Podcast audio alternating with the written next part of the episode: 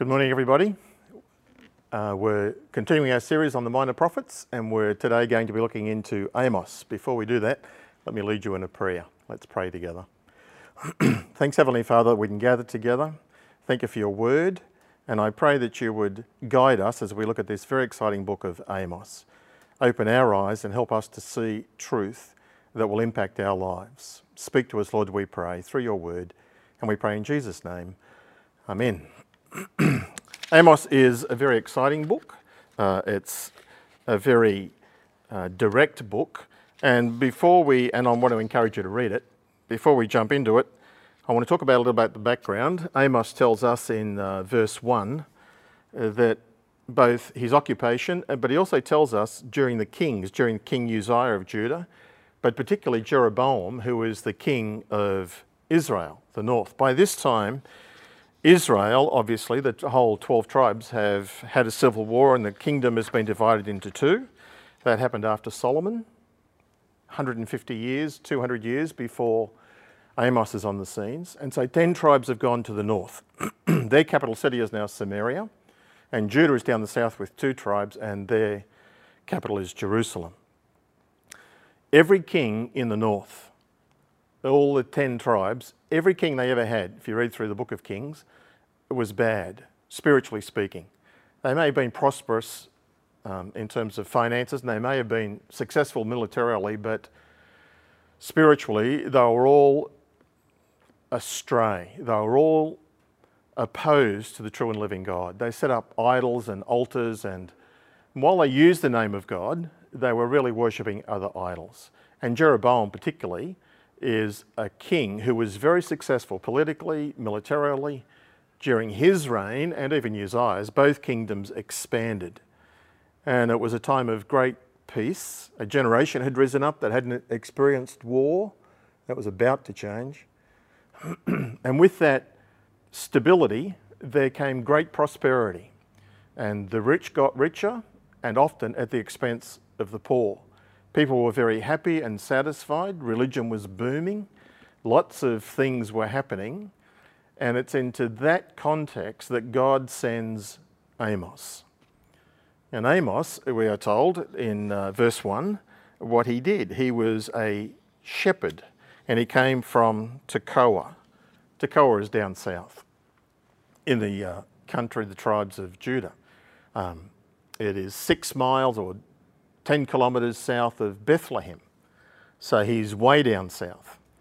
And God comes to him. He's a shepherd, a farmer. He raises sheep, and apparently he doesn't do it too well, too successfully, because he takes on a second job, as he tells us in chapter 7, that he's also a fig tree harvester, sycamore figs. And that's seasonal work. And so that was to supplement his income from being a shepherd. He's not a prophet. He's not a son of a prophet. He's not theologically trained. He's a farmer. He's a country boy. And God taps him on the shoulder and places a very heavy burden on his heart. and in fact, that's what his name means. Amos means burden or burden bearer. Uh, and God says to him, I want you to travel north. I want you to speak my words to the 10 tribes of Israel and to call them back into a relationship with me. And so Amos sets off. He heads up past Bethlehem and he continues up past um, Jerusalem and then north, keep going, and he leaves the boundary, crosses the boundary from Judah into Israel, continues to head north until he comes to a place called Bethel.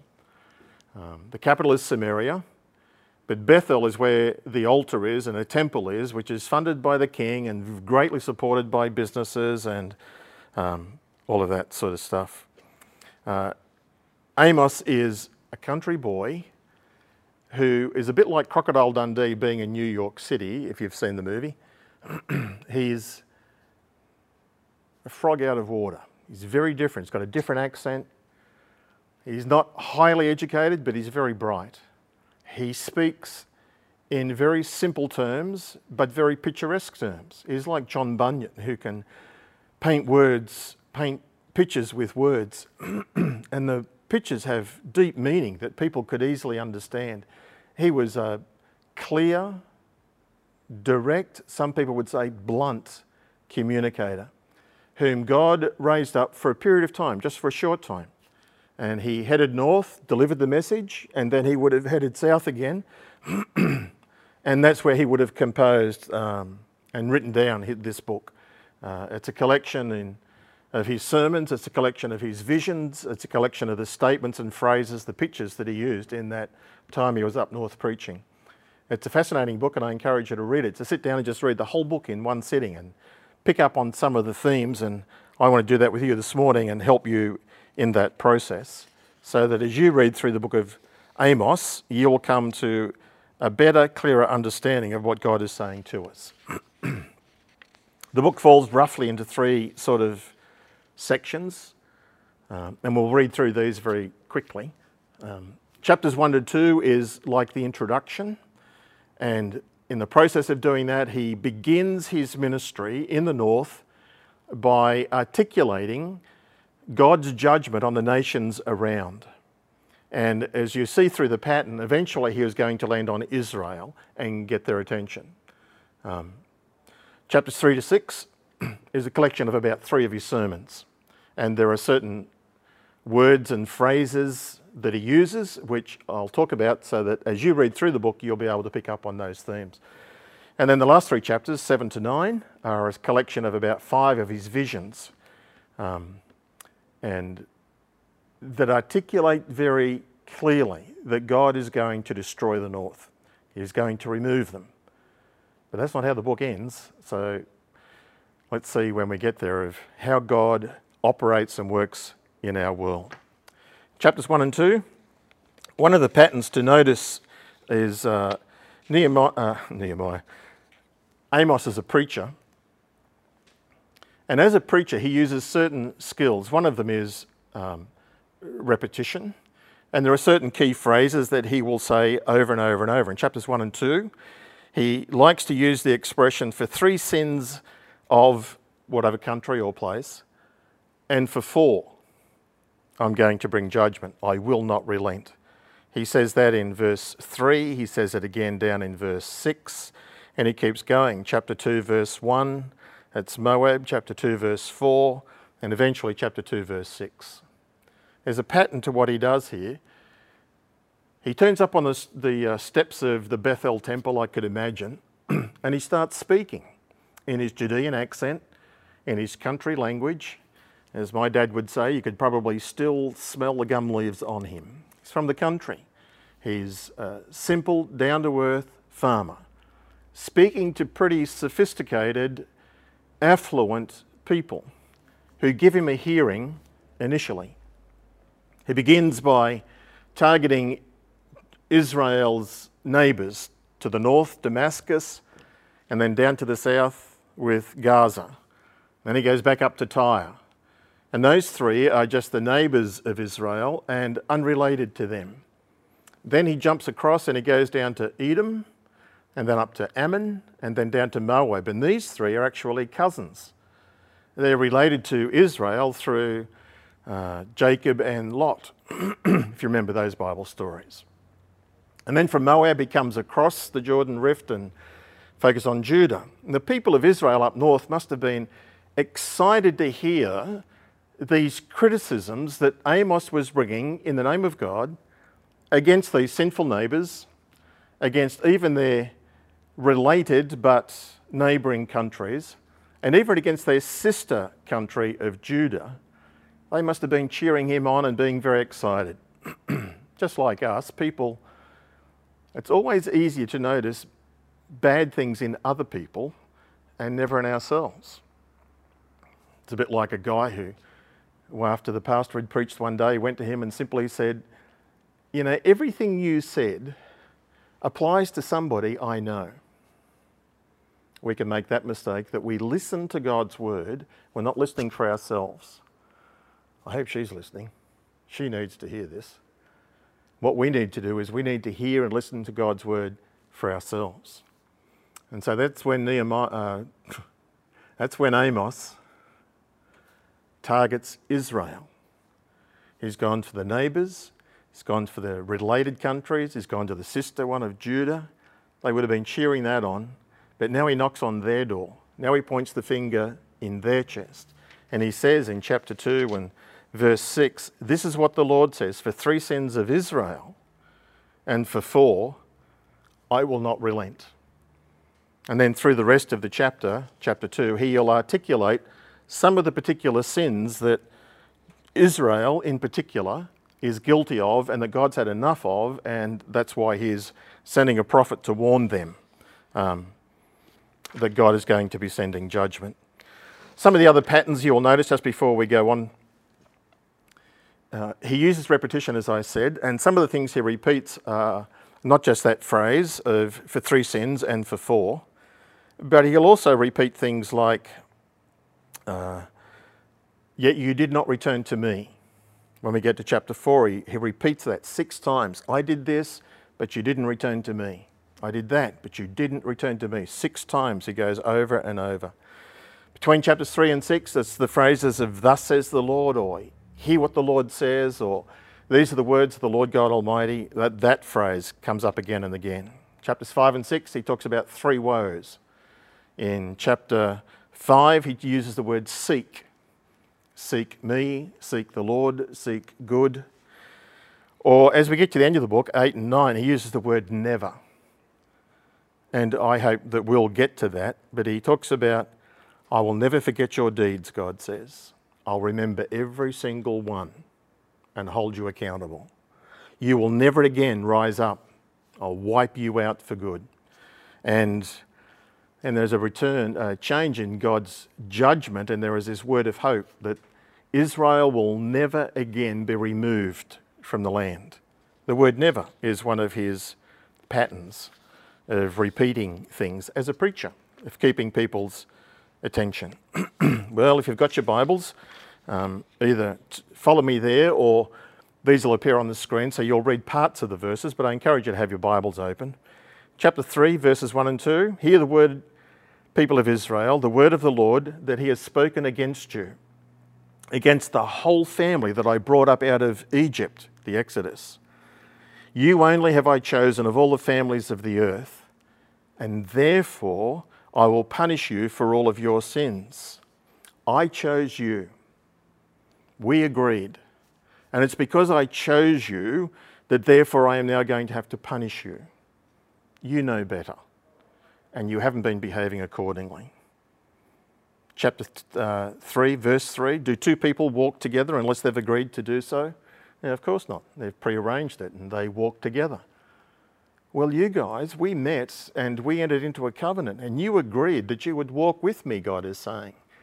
And you said, We will obey. We will obey. But you haven't. And now judgment is coming. Then God goes on to raise a whole lot of rhetorical questions in chapter 3, verses 4 to 6, about lions and birds and traps and trumpets and disasters coming, and it's really a picture of cause and effect. One thing causes another thing. And God's pointing out to the people that their sin is causing the judgment.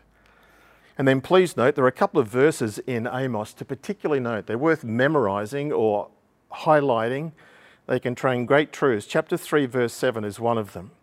Surely the sovereign Lord does nothing without revealing his plan to his servants, the prophets. God acts in our world, and this verse is telling us a universal truth. God never does something in terms of judgment or punishment without warning, without indicating what he is doing. Because God's heart motivation is that he wants to draw people to himself and he most reluctantly acts to judge and to bring harm.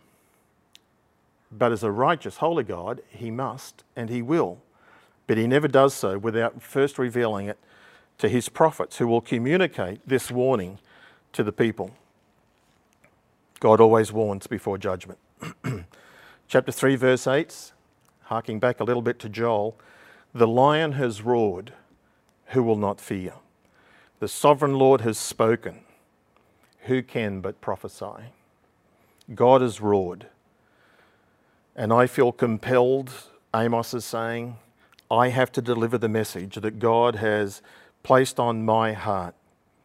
And as we come to chapter 8, too, it's as Amos was compelled to teach and prophesy God's word, so we as his people should be compelled to hear and to listen and to obey God's word. God goes on uh, listing their sins and so on through chapter 3. Let's go down to chapter 4, verse 1. Um, Amos gets a little bit direct, as I said. He can be quite blunt. Uh, hear this word, you cows of Bashan of Mount Samaria. The cows of Bashan are you women who oppress the poor and crush the needy, and say to your husbands, Bring us some drinks. He calls the women of Samaria, the affluent, the aristocracy, the he's a little bit insulting, but as I said, he's direct. It's all to do with their idols in verses 4 and 5 that they worship in Bethel and Gilgal, and it's where they have their pagan temples and, and so on, and they practice these religious rituals. And God has noted, but notice in the rest of chapter 4, God is going to give a list of the things that He has done to try and win them back. Chapter 4, verse 6 I gave you empty stomachs in every city lack of bread in every town.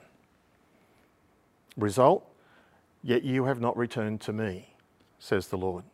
Or in verse 7, I withheld rain from you in the harvest, sent rain on one place and not on another. Result, but you have not returned to me. Verse 9, Many times I struck your vineyards and your gardens with blight and mildew, sent the locusts against the trees. Result, but you have not returned to me. God has been trying to get their attention. Verse 10 I sent plagues, even coronaviruses and worse, just like I did in Egypt, God says. Young men died by the sword. Result, but you still haven't returned to me. Verse 11 I overthrew some of you as I overthrew Sodom and Gomorrah. It's like some sort of cataclysmic destruction, maybe the earthquake or something. Um, result, yet you have not returned to me says the Lord. There's that refrain going through of God's heart almost breaking. Even back in chapter 2 and verses 11 and 12, it talks about God did something else. I raised up prophets from among your children and Nazarites from among your youths.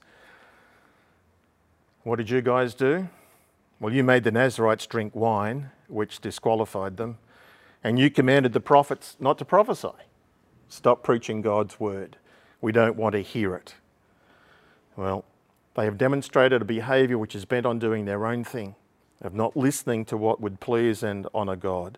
So God says to them in verse 12 of chapter 4 Therefore, this is what I'm going to do to you, Israel. And because I will do this to you, Israel, prepare to meet your God.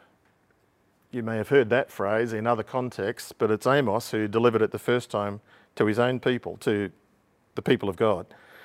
Israel, prepare to meet your God. Well, they had lots of gods up and down the, the land, lots of false gods, shapes of golden calves and other sorts of idols.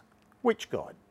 Well, Amos goes on to tell him, this God, verse 13, here is my business card. The one who forms the mountains and creates the winds, who reveals his thoughts to mankind, who turns dawn to darkness, treads on the heights of the earth, the Lord Almighty is his name. That's the one you need to prepare to meet. God Himself, the Creator. He'll come back and do a similar thing in chapter 5 and verse 8, where he talks about God as the one who made the Pleiades and Orion, who acts in creation and sends the rain, and God is the Creator who acts through His creation, and He'll do it again in chapter 9, verses 5 and 6. When we come to chapter 5, Amos, country boy, writes a country song. It's a sad song. It's a lament, chapter 5, verse 1. Hear this word, Israel. This lament I take up concerning you.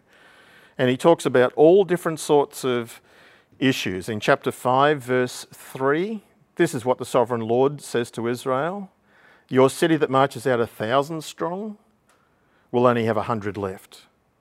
Your town that marches out a hundred strong will have ten left. They're going to be decimated. 90% of the people are going to be killed. And then you jump over to chapter 6, God's going to reference this again. He'll talk about even the 10 people in verse 9. If 10 people are left in one house, they too will die. The destruction is going to be wide and whole and devastating. Israel's going to be wiped out. Um, God goes on to talk about sorts of things they did in verse 10. There are those who hate the one who upholds justice in court. They detest the one who tells the truth. The whole orientation of the people was away from God and away from truth and away from justice and towards their own self indulgence, towards their own wanting to be rich and pampered and complacent and comfortable. We could almost be accused of the same thing, I guess, in our society. Chapter 5, verse 12, at the end of it, God says, I know how many are your offences and how great your sin. I know them all, and I'm not forgetting any of them. At the end of the chapter, chapter 5, verse 25, he asks this strange question Did you bring me sacrifices and offerings 40 years in the wilderness, people of Israel? The answer is yes, they did. When, Egypt, when Israel came out of Egypt, and for 40 years they wandered in the wilderness, did they offer sacrifices during that time? Yep. Do you remember what happened during that time? Well, God still judged them. Even though they were offering sacrifices, every man over the age of 20 perished in the wilderness because of their lack of faith. God is reminding them that even though you're religious and doing ceremonies, my judgments were still being worked out. And as I did it then, I will do it again the Lord seems to be saying. Chapter 5, verse 27 Therefore, I'm going to send you into exile beyond Damascus, way up north. That's what the Lord, whose name is God Almighty, that's what he says. We come to chapter 6, verse 7. He also talks about, Therefore, you're going to go into exile. I'm going to deliver your city up and everything in it, in verse 8. Uh, verse 9 is that reference to if there are 10 people left in a house, they too will die. And as the undertaker comes and takes the body away, so someone will say, Is anyone else in here? And people will say, Shh, we must not mention the name of the Lord. It's like we're hiding. He doesn't know we're here because God is going to find them and remove them. Um, chapter 6, verse 14. God is going to do all of this through a nation. God works in our world through people, and God works in nations through nations. And sure enough, the Lord is going to stir up a nation. It's going to be Assyria, a cruel and conquering people who will come from the north and who will totally decimate the 10 northern tribes. We come to chapter 7. There's a, there are five visions and the first two, there's something really important for us to note. Um, this is what the sovereign Lord showed me. He Showed me a swarm of locusts. And I saw the vision, and he says, What do you see? And I cried out, Sovereign Lord, how can Jacob survive? He's so small. So the Lord relented. He showed him a vision, this is what I'm going to do. And Amos prayed, and God changed the plan. That happens again, chapter 7, verses 4 to 6. He sees a, God showed him a vision of a fire, and Amos prays and said, We'll be totally destroyed. And God relents. Before we move on, take note prayer has an impact on the purposes and plans of God. God changed his mind. I'm going to do this, and because Amos prayed, God relented. We'll see the same thing when we come to the book of Jonah. God is a most reluctant judge. He doesn't want to hurt, he wants to reconcile and save and bring people to himself. But he will, he must, because he's holy and he's just. But it's his unusual work, as one of the prophets call it.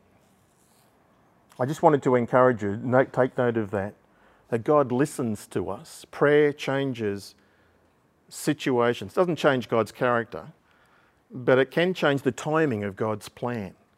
He still achieves his purposes, but prayer can make a difference in people's lives. We need to hurry on. Verses 10 to 17, uh, there is a, let you read that, but there's this guy Amaziah who basically has a hissy fit with Amos and says, Go home, go preach to your own sheep down south. Reports him to the king, and Amos gives a prophecy against him about his own personal, both family and his own personal destruction. Uh, have a read of that. In chapter 8, we have the final vision about a basket of ripe fruit. God is saying Israel is like a basket of ripe fruit. Shows this vision.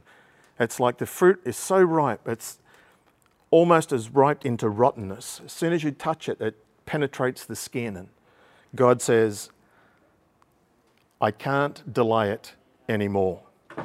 I will spare their lives no longer, he says in verse 2.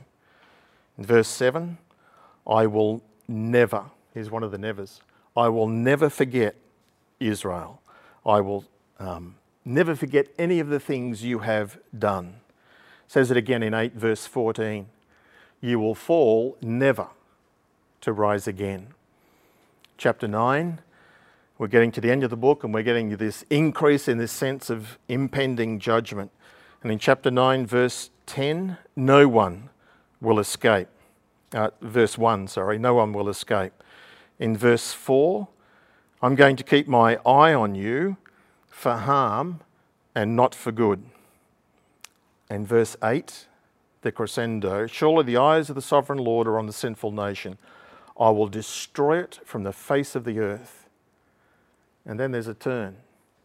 In verse 8, yet I will not totally destroy the descendants of Jacob. Notice the name change? That happened a few chapters back, but Amos is now calling them Jacob. Israel is no longer Israel. Israel has re- reverted to their pre conversion state. They're like Jacob, the deceiver, the manipulator. Jacob.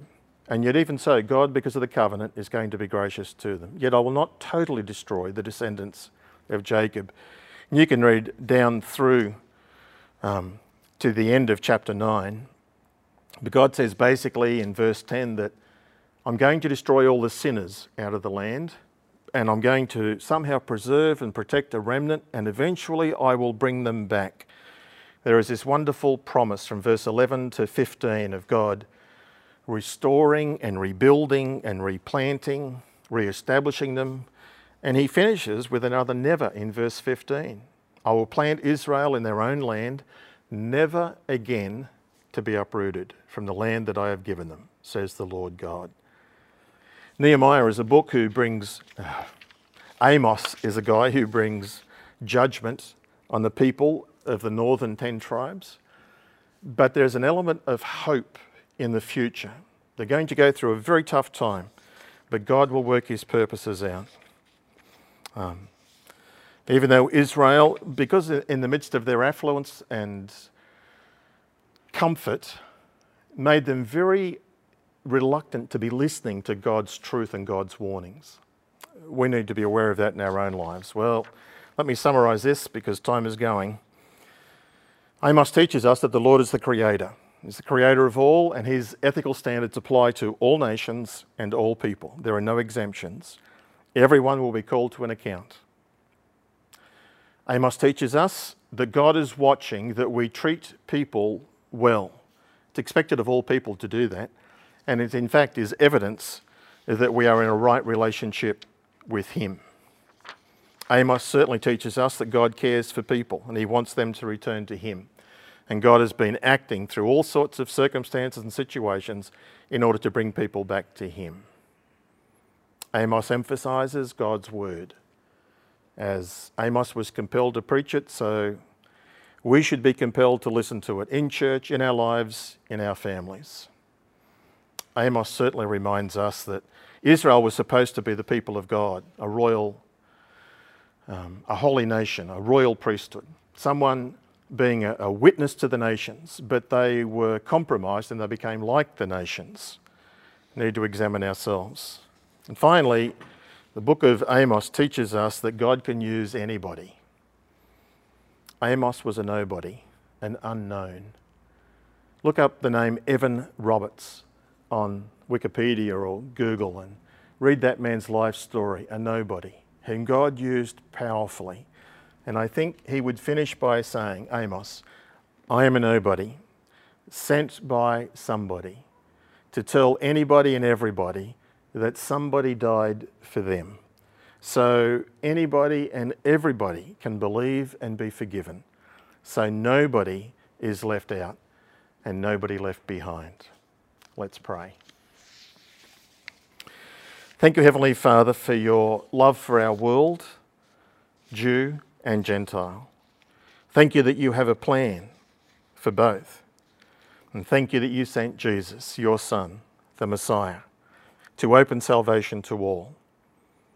We know he will come again, and when he does, he'll take us, his believers, to be with him, that he'll judge the nations, and that he'll recreate the universe. Our hope is in him. We take our lead from him. And he's the object of our songs, and he is the one that we look to and whom we want to honour and glorify. Thank you, Lord, also for your word. Thank you that you've given it to us. It's a wonderful gift. Help us not to take it for granted, but to read it, to listen to it, and to obey it. Thank you, Lord, that you work in this world uh, through different circumstances and situations, always with a view to bringing people into a relationship with yourself and to bless them for their good. Thank you, Heavenly Father, for these blessings. And we thank you and pray in the name of your Son, our Lord and Saviour, Jesus. Amen.